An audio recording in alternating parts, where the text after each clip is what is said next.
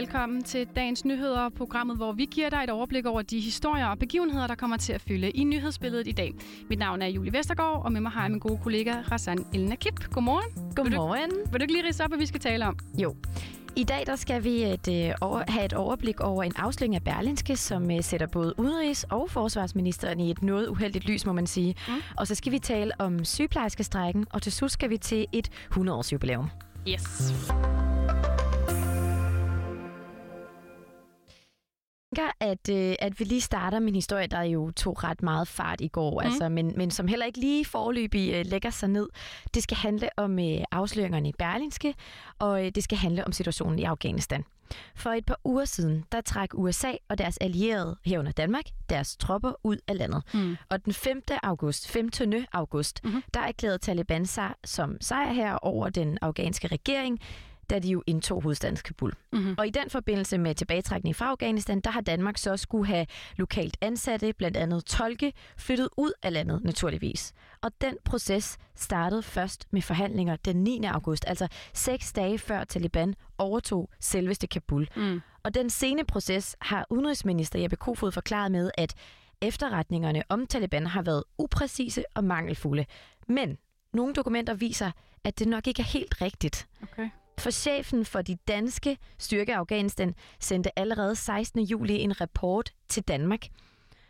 Rapporten var den sidste ugerapport, inden soldaterne skulle flyve hjem, og i den rapport advarer chefen om, at den afghanske her er ved at gå i opløsning, og at Kabul var omringet af Taliban. Mm. Så det er altså en rapport med lys i alle røde lamper, siger en ekspert på området til Berlingske. Og det har også fået politiske reaktioner, mm. og Venstres udenrigsordfører Michael Astrup Jensen siger sådan her. Jamen, jeg synes jo, det beviser med al tydelighed, at regeringen har et kæmpe forklaringsproblem. Og det er jo bare at illustrere det behov, vi har sagt i hele forløbet, det er, at når operationen nu er forhåbentlig succesfuldt færdig i løbet af få dage, så skal vi have et politisk øh, øh, efterspil på den her, altså det vil sige en uafhængig undersøgelse, alt hvad der er, der er foregået. Fordi at som jeg læser det, jamen så beviser det jo alt, hvad vi har sagt har jo været ret forstået på den måde, at regeringen skulle have startet op dengang vi snakkede om det øh, i løbet af sommeren, hvor at øh, ikke bare vi snakkede om det, men de andre partier snakkede om det, hvor vi havde eksperter, der var ude, hvor vi havde tolkene, der var ude i pressen osv., at der skulle man simpelthen være gået i øh, gang. Ja, og Venstres udenrigsordfører her selvfølgelig Michael Åstrup Jensen og ikke Astrup. Øhm, og det er ikke kun oppositionen, der kan lugte usandheder. Også støttepartiet Radikale Venstre vil have en redegørelse af hele forløbet, og om både Udenrigs- og Forsvarsministeriet kendte til den her ugerapport, som det hele jo drejer sig om. Mm. Og de får opbakning af regeringens andet støtteparti, altså Enhedslisten. Det fortæller partiets udenrigs- og forsvarsordfører Eva Flyvholm, men hun peger også på, at Venstre at hun peger også på Venstre som en del af grunden til den sene evakuering. Den oplevelse, jeg har haft af det, er altså, at det desværre har handlet om en politisk uvilje til, øh, og nok ikke kun for regeringen, også fra andre partier, til for alvor at komme i gang med at tage nogle mennesker til Danmark, øh, give nogle visum, øh, starte de evakueringer. Det er jo ikke nogen hemmelighed, at det i Danmark er den udlændingepolitiske dagsorden, der, der dikterer rigtig mange politiske beslutninger. Det mener jeg faktisk også har været tilfældet her, hvor både regeringen og, og sådan set også Venstre og Konservative har klynget sig fast til den her tolkeaftale i meget lang tid. Så vi kan altså roligt forvente, at den her sag ikke bliver afsluttet endnu. Der mangler blandt andet svar på, om ministerne havde set den her ugerapport, og i Forsvarsministeriet, der oplyser presseafdelingen til Berlinske, at det hverken ministeriet eller forsvarsminister Trine Bremsen har modtaget rapporten eller kendte indholdet af den. Hos Udenrigsministeriet er meldingen, at det ikke kan ses i arkivsøgningerne heller, at hverken ministeriet eller Jeppe Kofod skulle have modtaget rapporten, og så henviser de ellers til forsvaret for flere spørgsmål, og samtidig så er evakueringen slut. Det blev der meldt ud i går aftes. Det vil sige, at ikke flere bliver nu evakueret fra Afghanistan.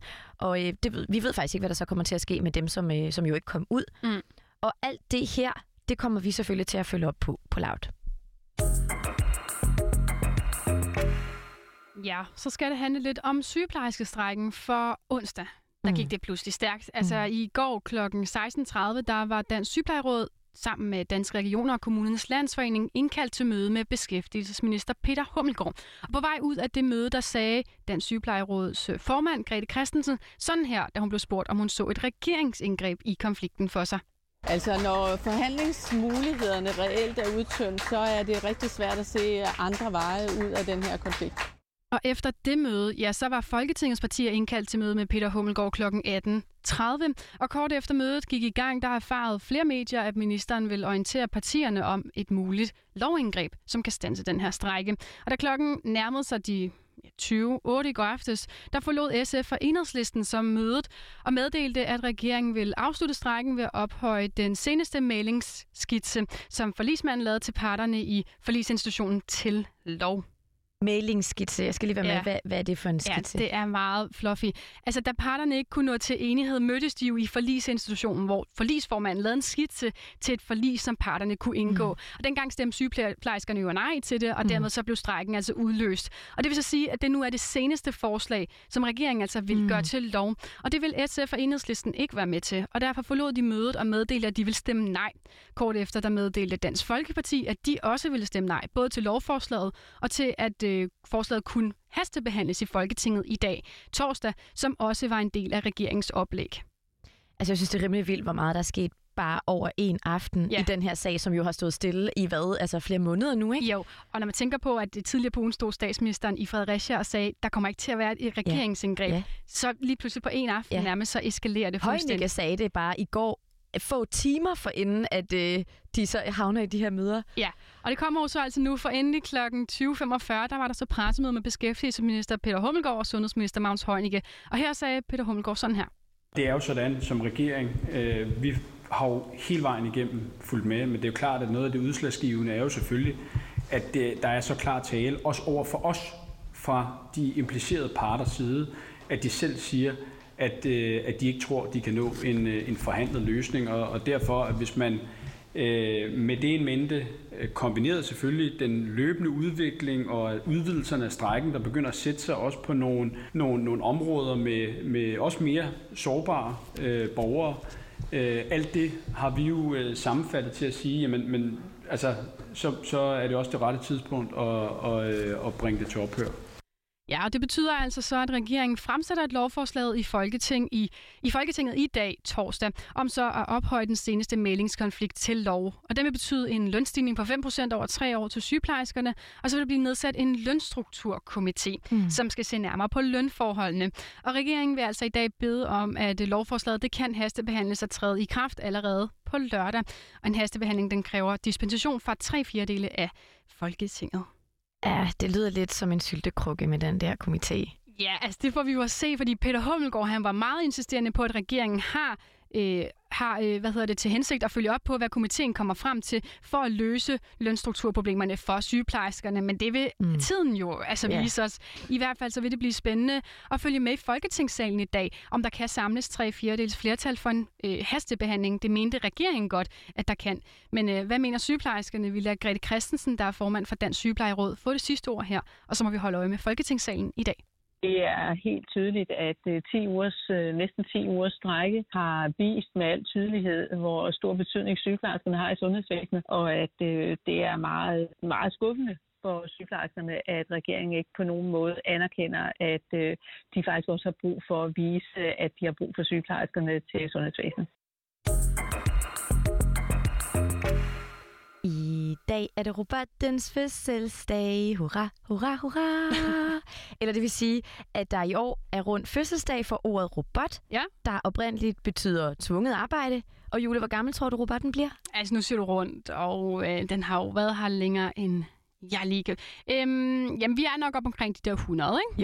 Det er vi. Vi er lige præcis på de 100, Sådan. og sådan en rund fødselsdag skal selvfølgelig fejres. Mhm. Og derfor så har Teknologisk Institut i Odense og det danske robotnetværk DIRA arrangeret Robotbrag 2021, hvor man øh, den 26. og 27. august, altså i dag og i morgen, kan få lov at opleve noget af den nyeste teknologi i robo- robotindustrien. Her der fortæller Søren Peter Johansen, der er faglig leder på Teknologisk Institut, kort om selve eventet. Vi samler hele robotbranchen med alle de spændende robotter, kameraer og griber og kunstig intelligens, som vi kan samle i Danmark. Her der kommer alt, der bimler og bamler på robot et sted. Og robotbraget er for virksomheder, som kan bruge alle de robotter her. Og så er det også for alle de unge mennesker, som interesserer sig for robotter og som kunne tænke sig at arbejde med robotter i fremtiden.